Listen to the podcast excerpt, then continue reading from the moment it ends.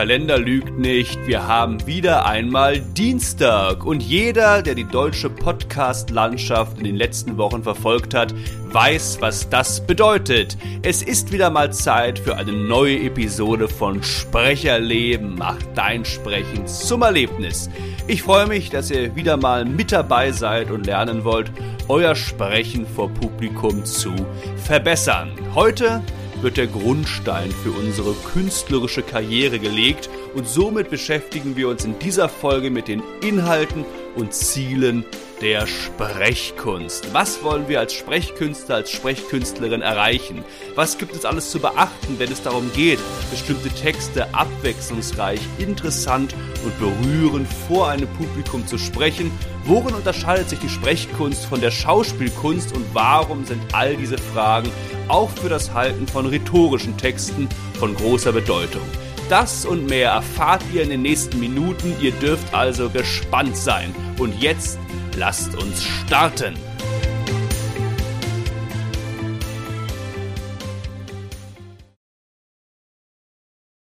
Kommen wir nun mal zunächst zu der Frage, was denn genau das große Ziel der Sprechkunst ist was wollen wir erreichen, wenn wir als Sprechkünstler, als Sprechkünstlerin auf der Bühne stehen. Und die Sprechkunst gehört ja, wie ich in der allerersten Episode dieses Podcasts angemerkt habe, zu den vier Säulen der Kommunikationspädagogik. Wir haben die Stimmtherapie, die in diesem Podcast aber beiseite gelegt wird. Wir haben die Sprecherziehung, die Rhetorik und eben die ästhetische Kommunikation, die Sprechkunst. Und jetzt stellt sich eben die Frage, was ist genau das Ziel dieser Säule.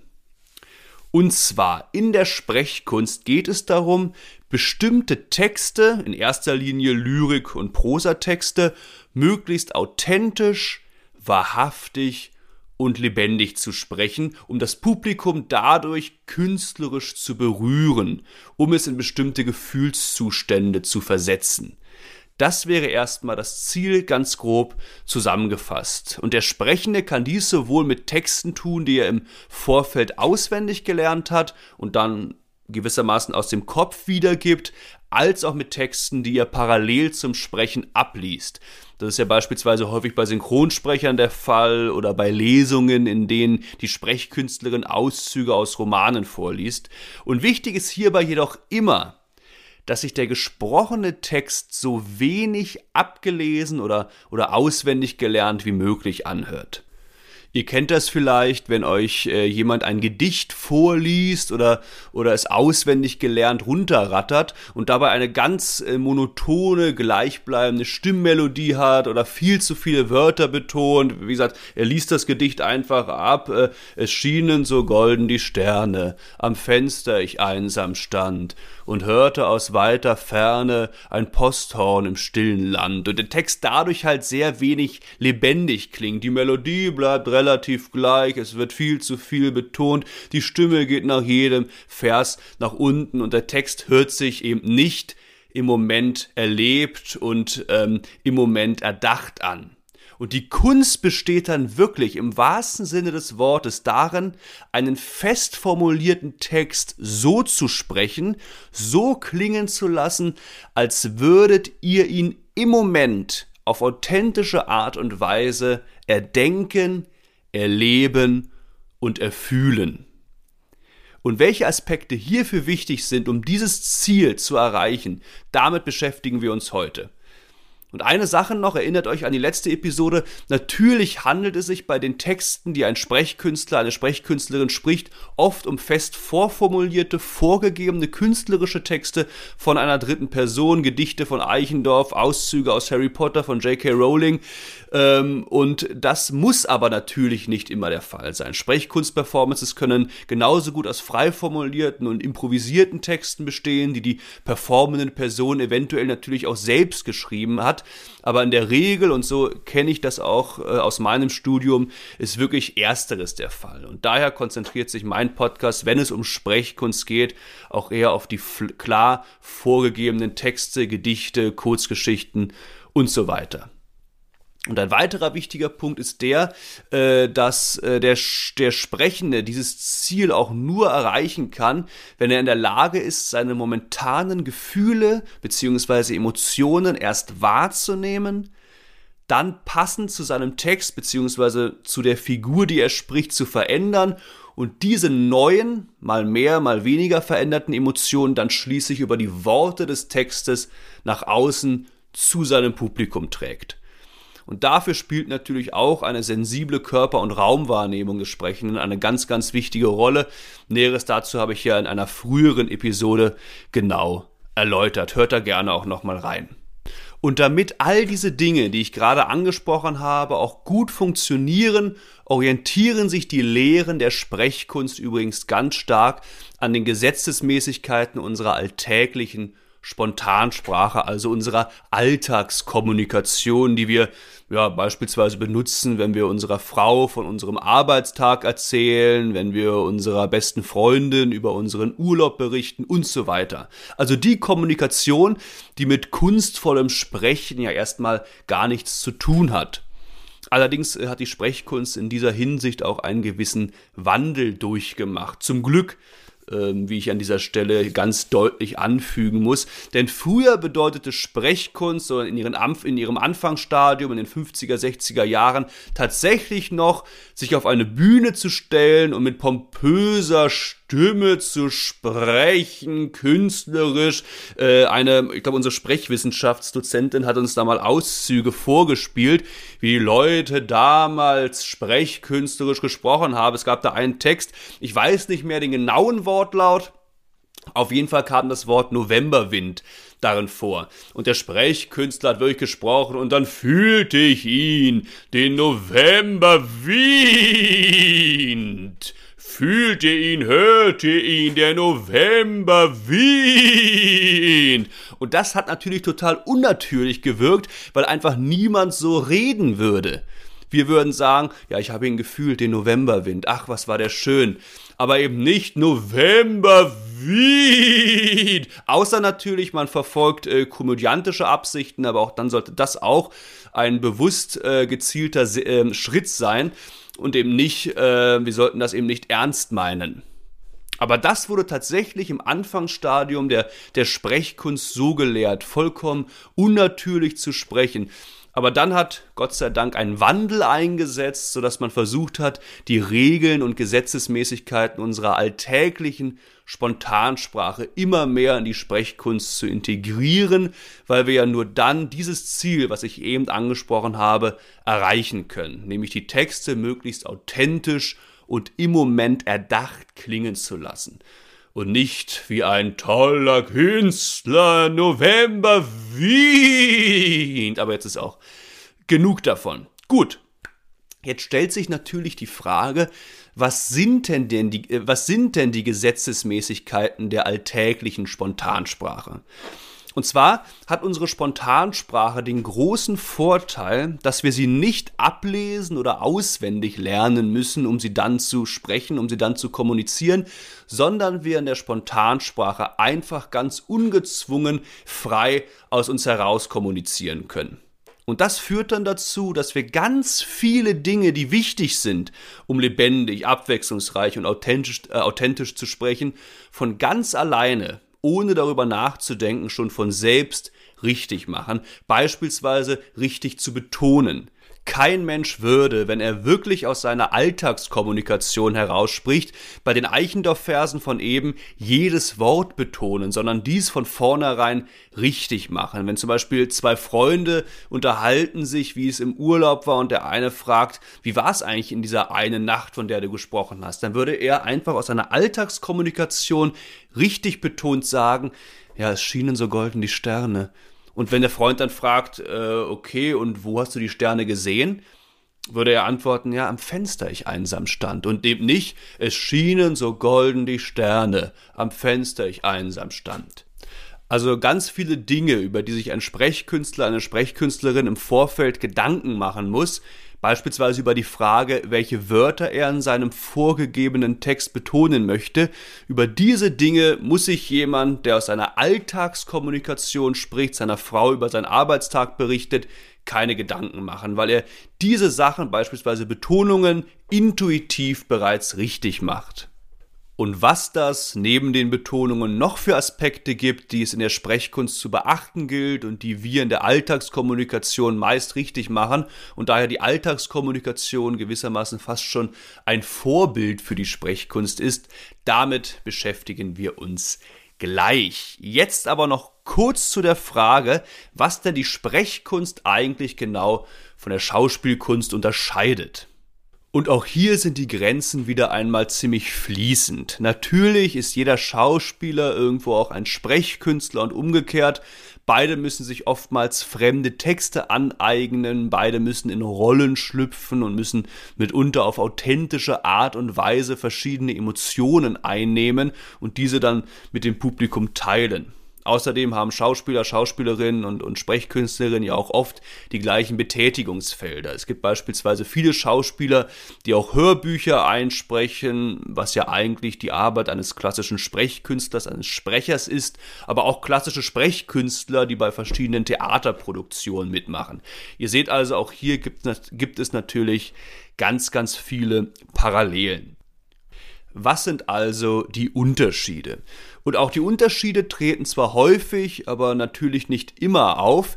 Dennoch kann man schon sagen, dass ein häufiger Unterschied in der jeweiligen Textgattung liegt, die die jeweiligen Künstler vortragen. Es gibt ja die drei großen Textgattungen Lyrik, Epik und Dramatik und Sprechkünstler, Sprechkünstlerinnen sprechen, ich habe es eben schon kurz erwähnt, in erster Linie oftmals Texte aus den Bereichen Lyrik und Epik, also Gedichte, Romanauszüge, Kurzgeschichten und so weiter, während Schauspieler häufig eher dramatische Texte, also Texte aus klassischen Dramen, aus Theaterstücken sprechen. In erster Linie also Monologe oder Dialoge bestimmter Figuren. Dadurch sprechen Schauspieler auch häufiger im Kollektiv gemeinsam auf der Bühne, während bei Sprechkunst-Performances die Sprechkünstler oftmals eher für sich stehen bzw. für sich sprechen wobei es da natürlich auch Ausnahmen gibt.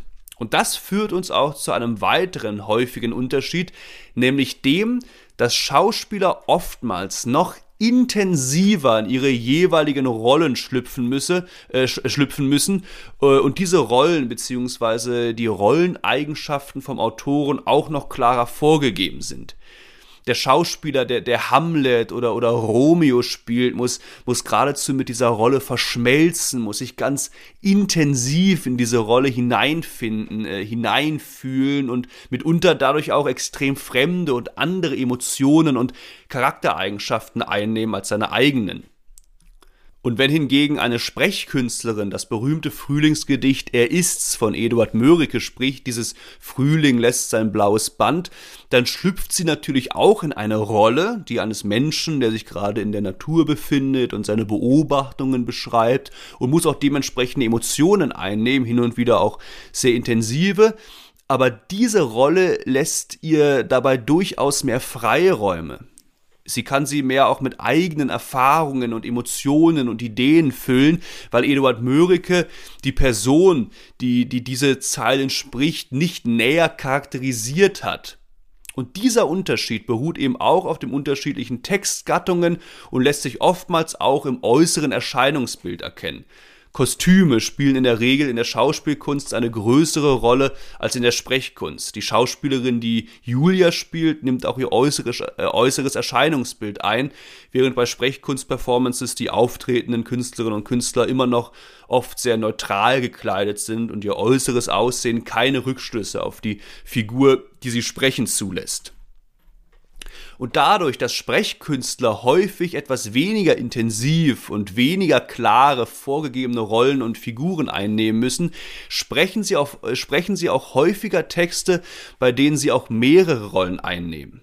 Wenn Sie einen Romanauszug lesen, äh, sprechen Sie in der Regel den Erzähler und gleichzeitig die Figuren, die in dieser Textstelle vorkommen.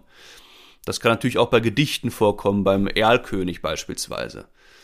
Und auch äh, kann ein guter Sprechkünstler diese Figuren natürlich klar voneinander absetzen, die Figuren auf authentische Art und Weise mit ihren jeweiligen unterschiedlichen Emotionen füllen. Und einige Sprechkünstler verstellen dafür sogar auch sehr stark ihre Stimme. Aber da dieser Figurenwechsel mitunter während des Sprechens ja auch sehr schnell passieren muss, tauchen die Sprechkünstler dabei natürlich oftmals etwas weniger intensiv und tief in diese Rollen ein als ein, als ein Schauspieler. Und auch das hängt natürlich auch wieder mit der Textgattung zusammen. Bei dramatischen Texten, bei Theaterstücken müssen ja häufig mehrere Figuren auftreten, damit einige Szenen überhaupt funktionieren. Und auch deshalb hat jeder Schauspieler eine klare, vorgegebene Rolle, die er dann aber auch sehr intensiv ausfüllen muss. Während der Sprechkünstler, wie gesagt, aufgrund der Textgattung, die er bevorzugt spricht, auch in der Lage sein muss, schnell zwischen den Figuren, die er spricht, zu switchen. Aber natürlich gibt es auch hier wieder viele Ausnahmen. Es gibt viele Ein-Mann- oder Ein-Frau-Theaterstück, über den der Schauspieler häufig zwischen seinen Rollen switcht oder Sprechkunst-Performances, bei denen der Sprechkünstler seiner Figur treu bleibt. Aber ich denke, in der Regel kann man sich ganz gut an diesen äh, angesprochenen Unterschieden orientieren und ich hoffe, diese Unterschieden, wo, Unterschiede wurden euch nun etwas klarer. So, jetzt ist es aber soweit, kommen wir nun also endlich zu den Aspekten der Sprechkunst. Welche Aspekte, welche Elemente gibt es nun zu beachten, um das Ziel, welches ich eben angesprochen habe, Texte authentisch, lebendig und gegebenenfalls auch berührend vor einer Zuhörerschaft zu sprechen, bestmöglich zu erreichen. Und ich teile diese Elemente gerne, ich sag mal, in drei Elementarten ein. Und die ersten Elemente, die wir uns jetzt genauer anschauen werden, sind die grundlegenden Elemente. Das ist wirklich, das sind wirklich die absoluten Basics, die jeder, der sich mit, mit Sprechen im genaueren Sinne befassen möchte, beherrschen sollte. Und übrigens diese grundlegenden Elemente, die haben auch noch nichts mit, mit Kunst zu tun. Die sind, wie gesagt, wirklich die absolute Grundlage. Und, da, und daher ist das zum einen der Stimmklang, das erste grundlegende Element. Jeder Sprecher, jede Sprecherin muss über einen gesunden, resonanzreichen, klangvollen Stimmklang verfügen. Es gibt ganz, ganz wenige Ausnahmen, beispielsweise Synchronsprecher, die eine relativ kaputte Stimme haben, dennoch sehr erfolgreich sind, beispielsweise der Synchronsprecher von Robert De Niro, der hat auch jetzt nicht die, die 1A Stimmqualität mehr, was ihn aber sehr charakteristisch macht. Aber das ist wirklich die Ausnahme. In der Regel muss jeder Sprecher, jede Sprecherin über einen gesunden Stimmklang verfügen. Natürlich kann er passend zu seiner Rolle diesen Stimmklang dann auch mal verändern, bewusst falsch sprechen, aber er sollte immer in der Lage sein, auch natürlich bewusst richtig zu sprechen, um dann gegebenenfalls den Stimmklang hin und wieder zu verändern. Stimmklang, das erste grundlegende Element. Zweites Element, da erinnern wir uns an die Säulen der Sprecherziehung, die Artikulation. Jeder Sprecher, jede Sprecherin muss angemessen scharf artikulieren können. Auch hier gibt es Rollen, die man mal vernuscheln kann, um möglichst authentisch und, und, und äh, cool rüberzukommen.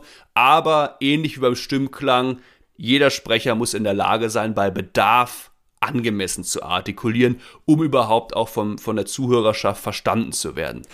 Und der dritte Aspekt der grundlegenden Elemente ist schließlich die Phonetik. Ein etwas trockenes, trockenes Thema, was ich in meinen Unterrichten hin und wieder leider auch unterrichten muss, aber es hilft nichts. Natürlich muss auch jeder Sprecher, jede Sprecherin in der Lage sein, die korrekte deutsche Hochlautung zu verwenden. Wenn da jetzt ein Sprechkünstler einen Romanauszug lesen möchte, aber ständig der König sagte zu seinen Untergebenen, ich bin der König und die ganze Wort, äh, ganze Zeit das Wort König falsch ausspricht, weil es nämlich König heißt, dann macht das einfach in der Regel keinen guten Eindruck. Deswegen ist das das dritte grundlegende Element. Wir müssen einfach als Sprecher in der Lage sein, bei Bedarf auch unsere Dialekte abzustellen, dialektfrei zu sprechen und in einer korrekten deutschen Hochlautung zu performen. Auch hier gibt es Ausnahmen. Es gibt wunderbare Figurenrollen, die einen klaren Dialekt haben. Aber das sind dann Sachen, die wir anwenden können. Dann ist das wunderbar, aber auch wieder ausschalten müssen. In manchen, in manchen Situationen. Das ist ganz wichtig. Das also die grundlegenden Elemente, die noch nichts mit Kunst an sich zu tun haben. Stimmklang, Artikulation, Phonetik. So, jetzt wird schon etwas interessanter. Jetzt kommen wir zu der zweiten Elementgattung, sage ich mal, nämlich zu den weiterführenden Elementen. Und diese Elemente sind ganz wichtig, wenn es jetzt darum geht, einen Text möglichst abwechslungsreich zu sprechen, spannend zu sprechen. Und dass der erste wichtige Aspekt, der hier eine Rolle spielt, sind die berühmten, ich habe sie eben schon angesprochen, Betonungen. Der Sprecher, die Sprecherin muss in der Lage sein, ihren Text klar zu betonen, sich auch da an der Alltagskommunikation zu orientieren, weil natürlich nichts äh, dem Ziel der Sprechkunst äh, mehr schadet, als in einem Text viel zu viele Betonungen zu machen, weil wir dann nämlich unser Ziel verfehlen, möglichst authentisch, lebendig und wahrhaftig rüberzukommen. Deswegen ist Betonungen hier, sind die Betonungen ein ganz, ganz wichtiges Thema, welche, welches sich übrigens das schon als kleinen Teaser in der nächsten Podcast-Folge nochmal genauer erläutern werde. Wir werden uns in der nächsten Podcast-Folge, die dann in einer Woche rauskommt, nochmal ganz genau mit den Betonungsarten beschäftigen, mit den Betonungsregeln beschäftigen, werden klären, warum sind Betonungen so wichtig, was ist der Sinn, was ist das Ziel von Betonungen und wie kann ich, wenn ich einen Text vor mir habe, den ich sprechkünstlerisch performen möchte, klar auf die Wörter gehen, die ich betonen möchte, um somit möglichst wahrhaftig und authentisch zu klingen. Weil wenn, wir, wenn ihr das nicht beherrscht, wenn ihr nicht eine klare Betonungslehre beherrscht, dann habt ihr sehr wenig Chancen, die Texte wirklich berührend und lebendig zu sprechen. Nächste Episode werden wir uns also mit dem ersten weiterführenden Element, den Betonungen, noch näher beschäftigen. Das zweite weiterführende Element ist die Pausensetzung.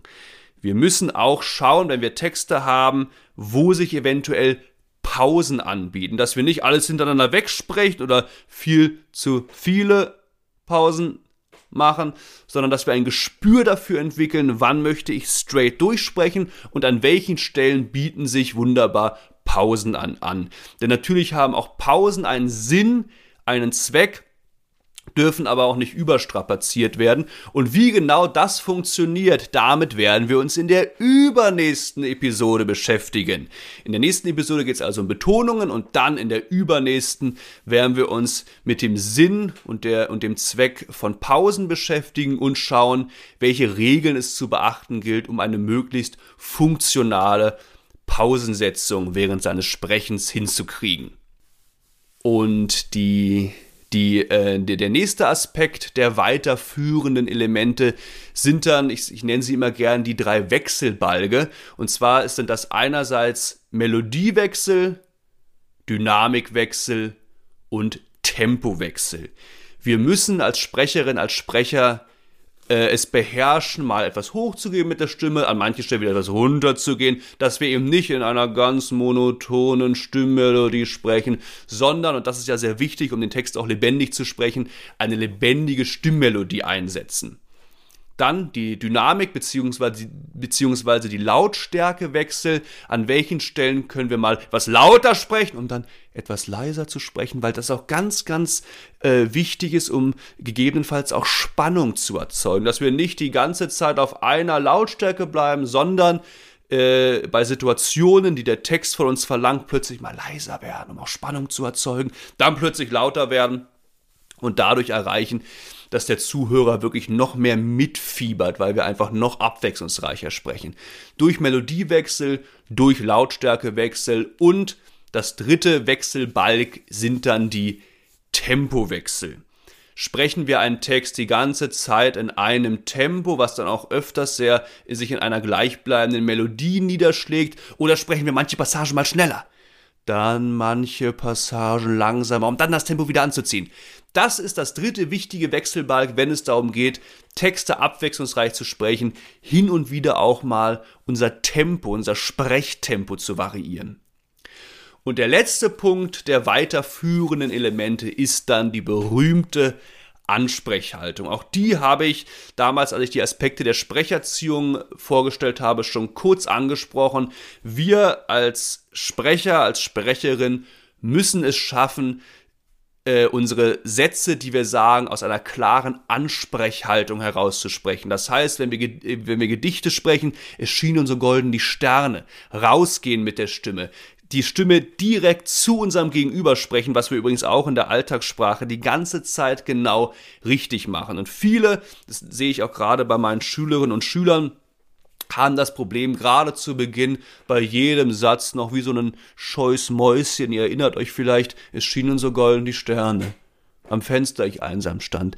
Immer, man nennt das Tiefschlüsse, immer Tiefschlüsse zu machen, die Stimme fällt jedes Mal ab. Nein, und hier ist ein ganz wichtiges Element, dass wir es schaffen, rauszugehen mit der Stimme. Eine klare Intention, erinnert euch, eine klare Intention zu haben, die Stimme direkt zum Gegenüber zu schicken. Ich spreche zu euch. Versteht ihr mich? Und das ist ein ganz, ganz wichtiges Element, was uns auch noch häufiger begegnen wird. Soweit zu den weiterführenden Elementen. Und diese beiden Elementgattungen, die ich jetzt schon besprochen habe, die grundlegenden Elemente und die weiterführenden Elemente, sind übrigens auch für Nachrichtensprecher, für Nachrichtensprecherinnen sehr wichtig. Auch die müssen gut artikulieren können, einen angenehmen Stimmklang haben. Erinnert euch an Jan Hofer vielleicht, eine abwechslungsreiche Melodie haben, nicht so ganz monoton sprechen, eine Ansprechhaltung verfügen. Und ich sage das, weil die Elemente, zu denen wir jetzt kommen, die sogenannten künstlerischen Elemente eben für Nachrichtensprecherinnen und Nachrichtensprecher weniger bedeutsam sind. Das heißt, wenn ihr euch vielleicht später vorstellen könnt, als Nachrichtensprecherin zu arbeiten, solltet ihr die ersten beiden Elemente gut, die ersten beiden Elementgattungen gut beherrschen können. Diese dritten Elemente sind jetzt für euch nicht mehr so wichtig, weil ich auch der Meinung bin, dass äh, ein, ein Nachrichtensprecher, eine Nachrichtensprecherin in dem Sinne noch kein Künstler ist. Sie müssen auch viele Aspekte, die ein Sprechkünstler braucht, beherrschen, aber eben nicht die Elemente, zu denen wir jetzt kommen, nämlich zu den künstlerischen Elementen. Jetzt diese Elemente sind wirklich wichtig für euch, wenn ihr als, euch als Künstler seht, wenn ihr als Künstler vorgefertigte Prosa, Lyriktexte sprechen wollt, dann braucht ihr diese künstlerischen Elemente.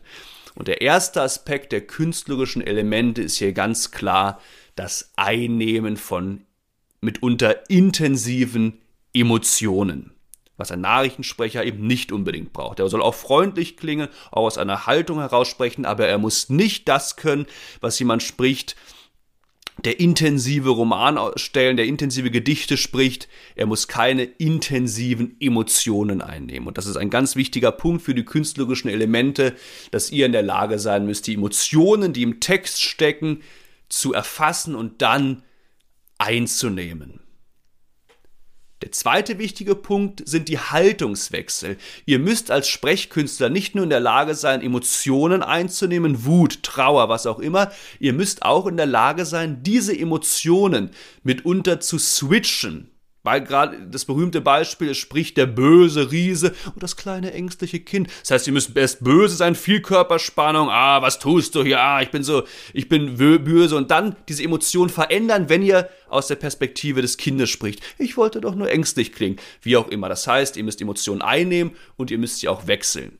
Und der dritte ganz wichtige Punkt, und das ist auch der letzte Punkt der künstlerischen Elemente, ist natürlich die Authentizität wenn ihr als Sprechkünstlerin, als Sprechkünstler in Texten äh, Emotionen einnehmt, müsst ihr natürlich auch in der Lage sein, diese authentisch einzunehmen. Das geht natürlich mit, das geht natürlich mit etwas weniger intensiven Emotionen erstmal leichter.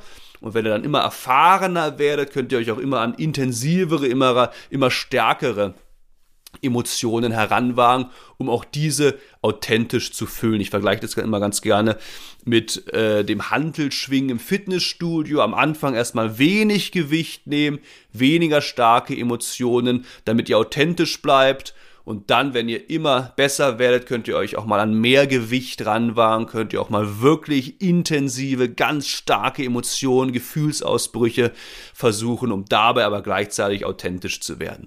Und sobald ihr merkt, okay, ihr schafft das irgendwie nicht, ihr kommt nicht wirklich rein in die Rolle, ihr seid unauthentisch, dann wieder ein bisschen Gewicht runternehmen und euch an weniger stark intensiven Emotionen orientieren. Soweit also zu den drei Elementgattungen der Sprechkunst, den grundlegenden Elemente, den weiterführenden Elementen und dann schließlich zu den, auch die künstlerischen Elemente. Und es gibt einen Trick, ich sage mal einen magischen Schlüssel, mit dem wir es schaffen, die weiterführenden und die künstlerischen Elemente gewissermaßen von alleine in unsere Texte einzubauen, ohne dass wir uns im Vorfeld groß Gedanken darüber machen müssen, okay, äh, welches Wort möchte ich jetzt betonen, äh, wo möchte ich einen Melodiewechsel einbauen. Und dieser magische Trick ist der berühmte, ganz wichtige Denk-Sprechprozess. Auch übrigens etwas, was wir in unserer alltäglichen Spontansprache eigentlich immer tun, denken, während wir bzw. bevor wir sprechen. Und wenn wir diesen Denksprechprozess beherrschen, wenn wir den anwenden können, dann funktionieren ganz viele dieser Elemente während unserer Sprechkunstperformance ganz wie von selbst. Und wie genau dieser Denksprechprozess funktioniert, das verrate ich euch in der über übernächsten Folge. Das heißt, das erste Mal in der Geschichte dieses Podcasts teasere ich nun also gleich drei Episoden auf einmal an. In der nächsten Episode werden wir uns die extrem wichtigen Betonungen genauer anschauen und uns die Frage stellen, wie wir bei vorgegebenen Texten richtig betonen.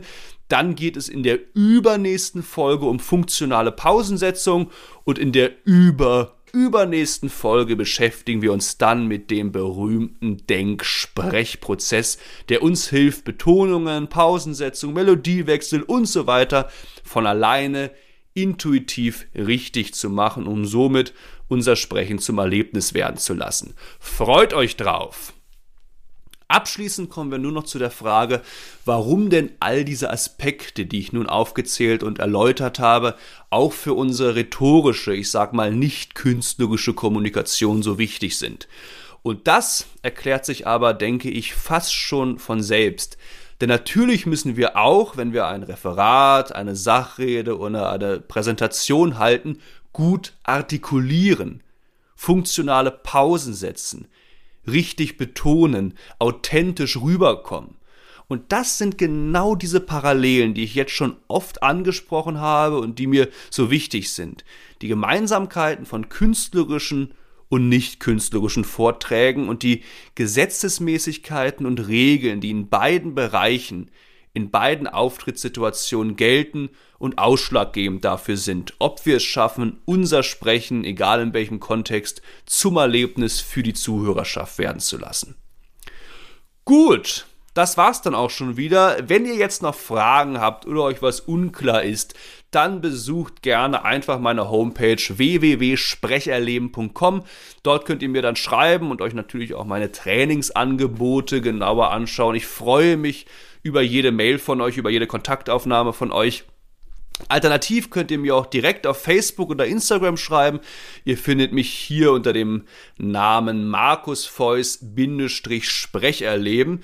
Übrigens äh, würde ich mich sehr freuen, wenn ihr mich bei Facebook oder Instagram auch abonnieren würdet, gerade auch, weil ich hier jede Woche spannende Infos und Tipps rund um das Thema Sprechen veröffentliche. Das ist dann ja die perfekte Ergänzung zu diesem Podcast. Und es gibt noch eine dritte Möglichkeit, zu mir Kontakt aufzunehmen, nämlich indem ihr mir einfach direkt eine E-Mail sozusagen ohne den Umweg der Homepage schreibt.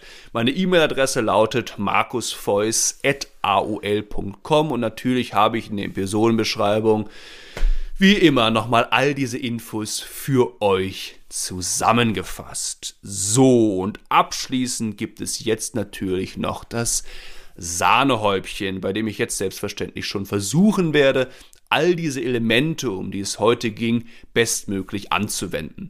Zu hören gibt es heute ein modernes Gedicht, geschrieben von dem Kabarettisten Wilfried Schmickler, welches da heißt Die Gier. Ein zeitloses Thema, äh, wie ich finde, ein Thema, was uns ja irgendwie alle beschäftigt, beziehungsweise beschäftigen sollte, weil die Gier ja eine der Ursachen für die Probleme unserer heutigen Zeit ist, in der wir konsumieren müssen. Wir müssen reisen, wir müssen besitzen und das um jeden Preis, auch wenn die Welt dabei flöten geht. Übrigens begleitet mich dieses Gedicht schon sehr lange.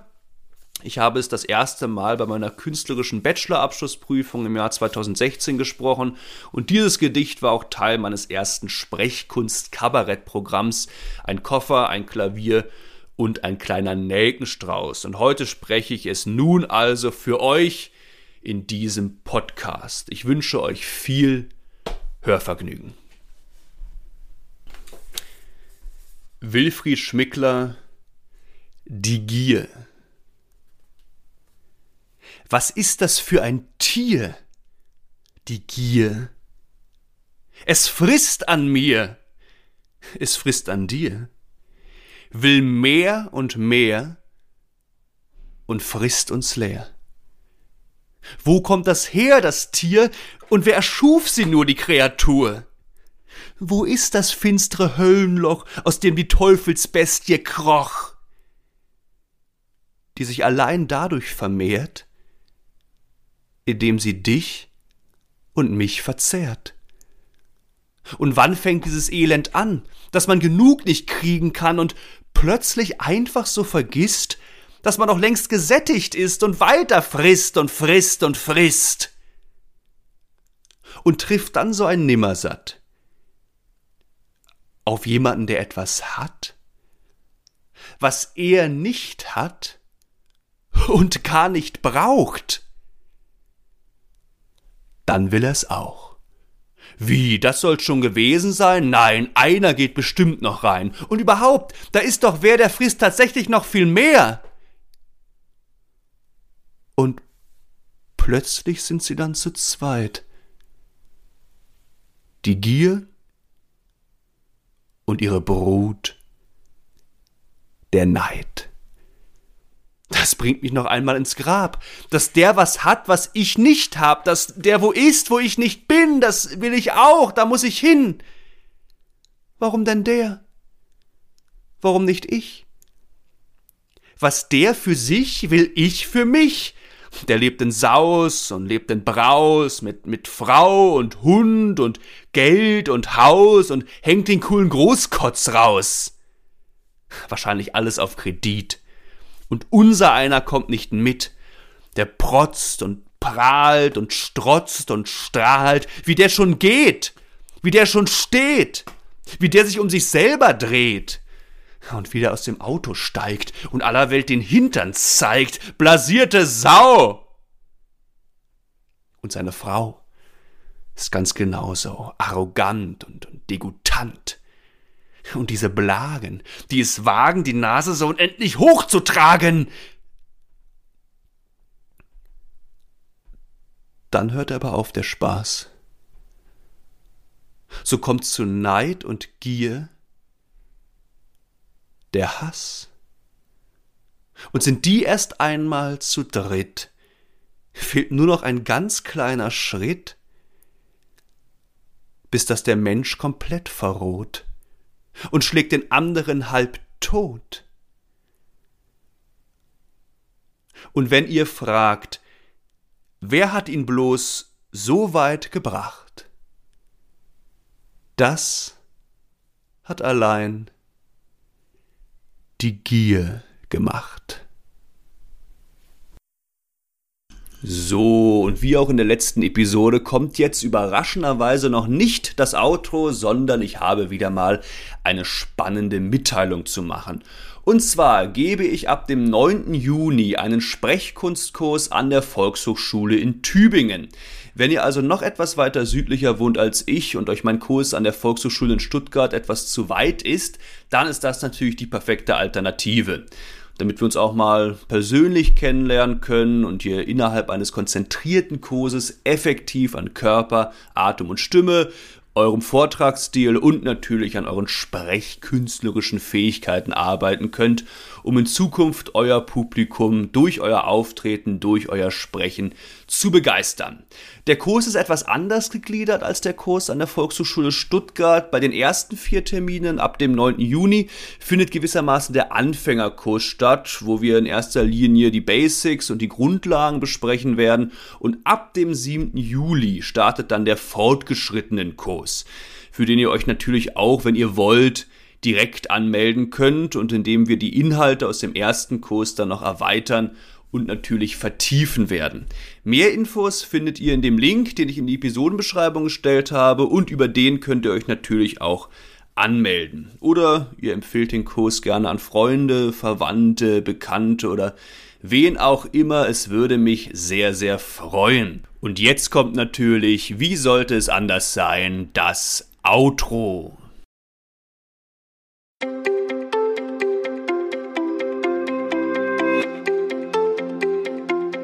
Wie schnell die Zeit doch verrinnt. Wir sind wieder mal am Ende einer Episode angekommen. Ich hoffe, es war interessant und spannend für euch. Gehabt euch wohl, bleibt gesund und munter und dann hören wir uns auch ganz bald schon wieder. Ich freue mich auf euch. Bis dann!